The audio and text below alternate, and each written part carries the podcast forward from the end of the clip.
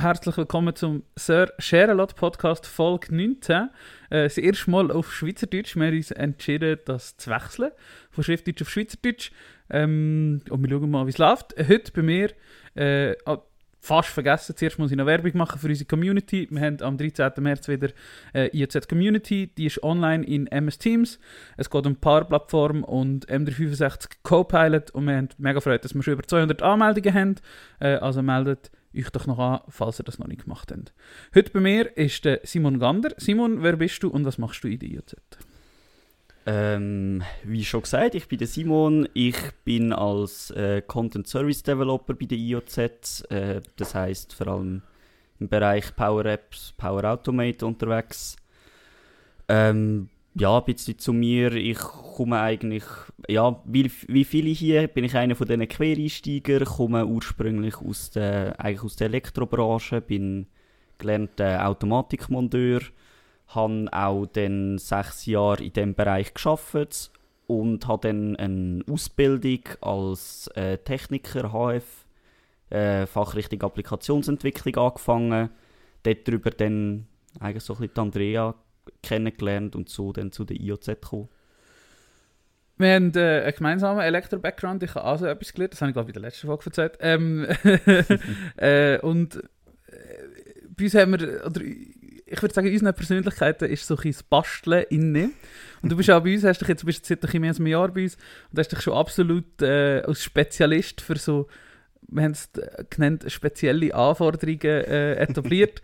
ähm, ist das schon früher schon so gewesen, oder kommt das wirklich, also ja, ist meine Erkenntnis richtig, kommt das eigentlich so aus dem Hintergrund in der Elektrobranche, was ja wirklich oft ein wo man nicht muss improvisieren, aber so ein es ist viel immer speziell eigentlich.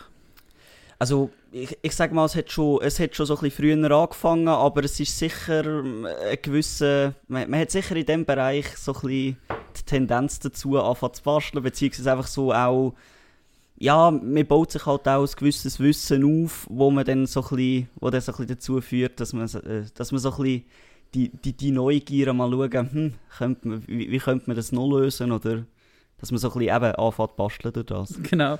Basteln ist immer so ein negativ konnotiertes Wort, aber es, ist, es geht schon manchmal in die Richtung, wenn man halt Sachen muss ausprobieren muss, die man sonst nicht so macht mhm. und wo man vielleicht auch nicht sich kann ergoogeln und nicht gerade dem äh, Standardschema entspricht.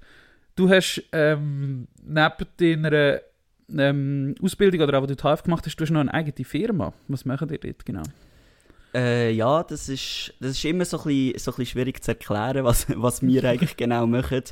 Ähm, grundsätzlich, also wir sind auch dort so ein bisschen wild zusammengewürfelter Haufen aus verschiedenen Berufen, die aber alle so ein bisschen Richtung Elektronik, Technik, Informatik gehen. Dementsprechend ist eigentlich auch so ein bisschen das Zeugs, was wir machen.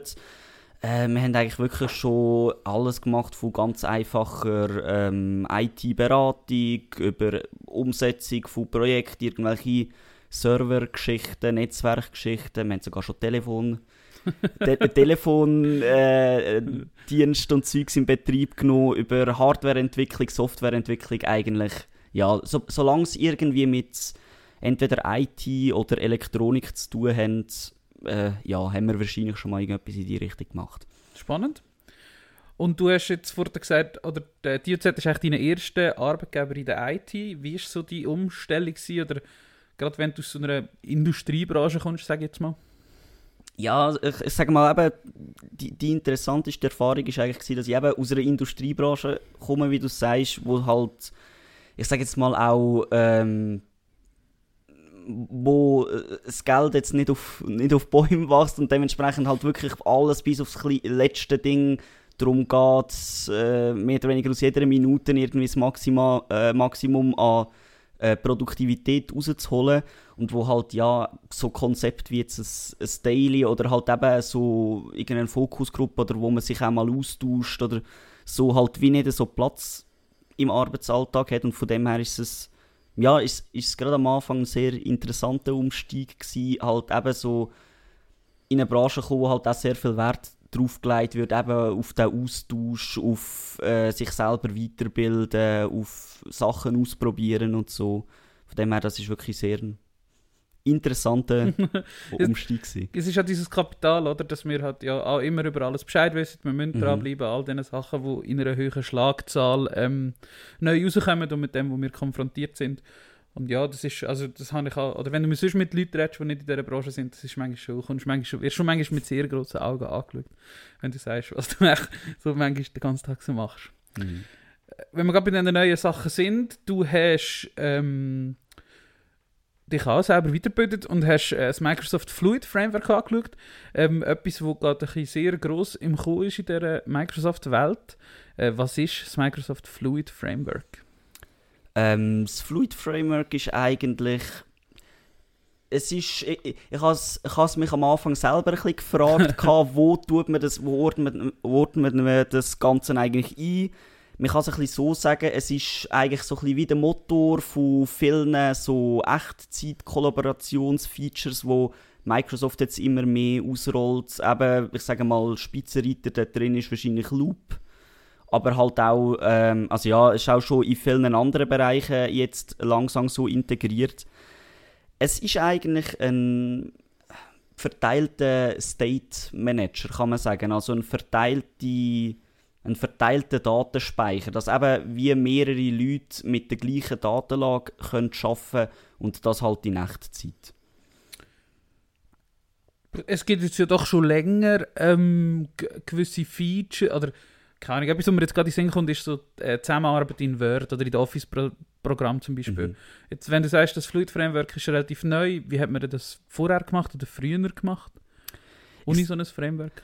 Ähm, also, ja, ich sage jetzt mal, das Fluid Framework ist sicher in erster Linie mal halt ein Versuch von Microsoft, da irgendwie einen, einen Standard zu setzen oder halt irgendein äh, eben ein Framework zu bieten, wo auch andere Leute können nutzen um halt, ja, dass man das irgendwie das Problem probiert einheitlich lösen. Wie das bisher so ein bisschen gemacht worden ist, ist halt oft so gewesen, dass eigentlich wirklich State Management, also dort, wo Daten gelegen sind, das ist halt bisher meistens auf dem Server gewesen. Das äh, sprich, du hast eigentlich auf dem Server den Single Source of, äh, of Truth gehabt, also dort, wo die Daten liegen. Und dann haben wir alle Leute ihre Änderungen an den Server geschickt. Der hat das dann serverseitig zusammengemerged, also hat geschaut, okay, wenn ich jetzt die alle, alle Änderungen nehme, was ist mein Endergebnis und hat nachher wie das Endergebnis wieder auf die, ähm, auf die ganzen verbundenen Clients verteilt. Das hat halt so ein bisschen ähm, dazu geführt, also klar, du hast natürlich deine, deine eine eben, Quelle von der Wahrheit, äh, aber es hat ein bisschen dazu geführt, dass du halt ein bisschen größere Latenz hast, weil das ganze Mergen halt serverseitig basiert ist und dann die ganzen Daten in kompletter Form mehr oder weniger halt verteilt worden sind. Und da probiert jetzt eigentlich das Fluid Framework mit einem anderen Ansatz. Und zwar dient dort eigentlich der Server nur als reine Verteilstation, als sogenanntes Relais. Sprich, man sendet eigentlich seine Änderungen an den Server. Der tut die Änderung aber nur nummerieren und verteilt sie dann weiter auf die anderen verbundenen Clients. Und nachher die ganze Merge-Logik, also das Zusammenfügen von diesen Änderungen zu einem Endergebnis schlussendlich passiert nachher auf jedem Client einzeln, wo dann halt überall der gleiche Merge-Algorithmus hinten dran steht. Das heißt mit gleicher Nummerierung und gleichem Vorgehen sollte dann eigentlich auch auf jedem Client schlussendlich wieder das gleiche Endprodukt dabei rauskommen. Genau, wir haben äh, das auch schon getestet, oder eben Loop, ich glaube, wir haben in diesem Podcast auch schon über Loop geredet. Ähm, wer Loop noch nicht ausprobiert hat, soll das unbedingt mal machen.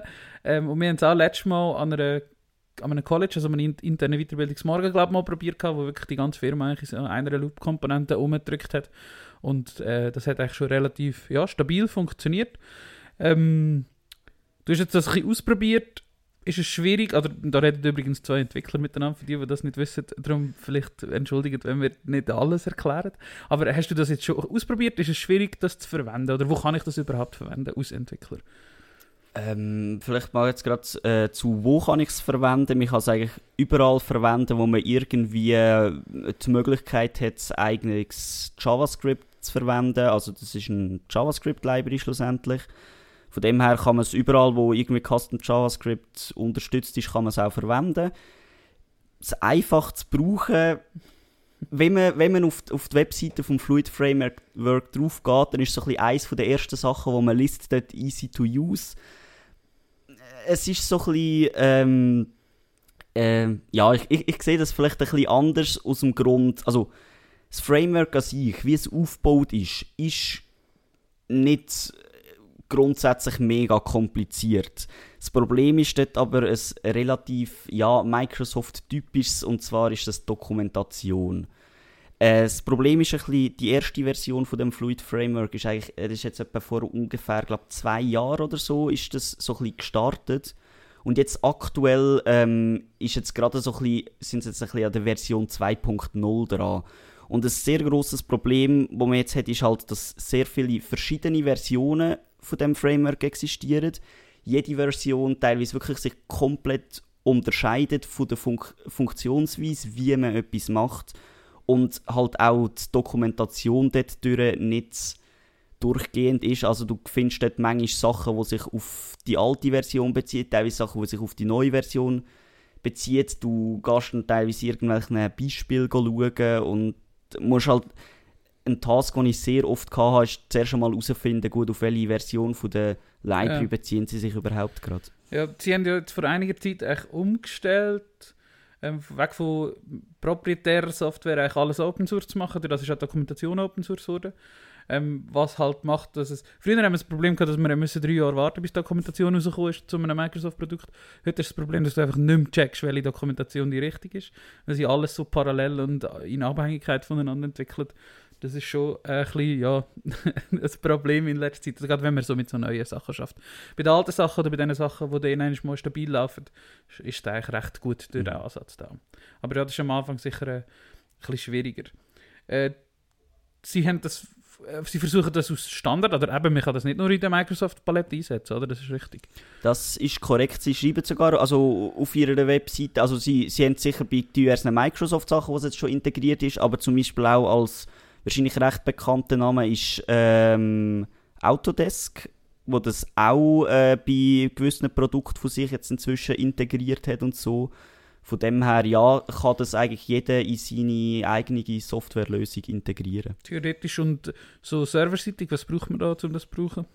Ähm, dort gibt's, eben, dort, dort, sprechen wir ja von dem Relais, dort gibt es so ein bisschen, ähm, verschiedene äh, Varianten, wie man das kann lösen kann. Es gibt einen, der ich glaube, er heißt Tiny Licious Client oder, oder Server oder so. Das ist so eine, ja, ganz, äh, ganz, ganz ein interessanter Name, aber das ist eigentlich so ein bisschen eine Minimalintegration. Den kann man vor allem brauchen, auch fürs Testing und so. Der ist relativ abgespeckt, denn wahrscheinlich für die meisten recht interessant ist dann nachher wirklich der Fluid Azure Service eigentlich. Das ist dann wirklich eine Rolle, wo man auf Azure ganz normal deployen kann und jetzt auch relativ neu ist noch dazu gekommen, ähm, SharePoint Embedded. Das ist jetzt gerade so ein bisschen Anfang Jahr so langsam in die offene, äh, offene Beta-Phase, glaube übergegangen. Und ähm, dort ist die Dokumentation noch relativ mau. Also, wir finden noch nicht so viel dazu, aber es soll auch möglich sein, über, ähm, also ja, eigentlich SharePoint Embedded als so eine Relais-Service zu verwenden. Okay. Ähm, das ist ja meistens wirklich recht easy. Also man kann ja viel sagen, was nicht so gut ist, aber das finde ich echt gut.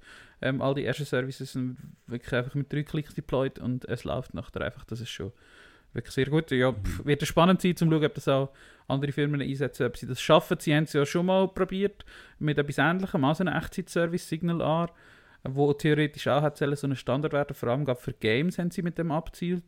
Ähm, aber ich glaube, so wirklich durchgesetzt hat sich da nie vielleicht gelingt es ja das mal. Auf jeden Fall, der erste Eindruck ist schon mal sehr gut, im Sinne von, dass es eben sehr easy ist und schnell ist, um das zu brauchen. Mhm. Wo würde, also wir haben es eben einfach mal ausprobiert, aber wo denkst du, könnten wir das einsetzen ähm, in unserem Projekt? Das ist so ein bisschen, ähm, ich sage mal, es gibt sehr viele Anwendungszwecke, wo man es sicher kann einsetzen kann. Ich meine, jetzt gerade in unserem Fall können wir das unter anderem als PCF-Component in eine Power-App integrieren. Wir können es über ein SPFX irgendwo im SharePoint integrieren. Ähm, die Einsatzmöglichkeiten sind eigentlich sehr breit. Überall, wo es eben, wo, wo man sagt, ist gut, wenn man die, die Echtzeitmöglichkeiten hat, sei es irgendwelche Stati, die in Echtzeit updated werden oder theoretisch auch irgendwelche Eingabemasken, wo man zusammen kann dran arbeiten kann. Es ist dann wie immer ein bisschen eine Frage von wegen, wie, wie wichtig ist jetzt wirklich die, die, die mhm. Echtzeitfunktionalität eigentlich? Das ist wie schon auch bei Loop, oder das, was wir uns nach wie vor fragen. Bei Loop, für was brauchen wir das? Das Hauptfeature ist die Echtzeitkomponente. Für zum eine Liste machen, für zum eine Tabelle machen, für zum eine Task machen gibt es immer bessere Tools. Die Frage ist ja, wann braucht man die echte Komponente? Und es ist wie, ja, ich bin mir sicher, dass wir in einen Anwendungsfall für das werden haben. Das gibt es eigentlich fast immer für jedes Tool, das wir dann haben, aber äh, breit gefächert werden wir das auch nicht einsetzen. Ich denke es auch. Ähm, wer mehr will wissen zu dem, Simon hat einen Blogpost geschrieben, Productivity News, wo bei uns irgendwie, glaube monatlich oder zweimonatlich oder so rauskommt. Oh, weiß ich gar nicht so genau. Ähm, sie kommen regelmäßig raus. Äh, da kann das lesen auf blog.ioz.ch. Da findet man Simon seinen Post. Ähm, da sieht man auch ein bisschen gut und ein bisschen mehr hands-on, wenn wir das mal ausprobieren Simon, ich danke dir vielmals, bist du vorbeigekommen. Gerne, ja. Danke vielmals, dass ich hier sein konnte.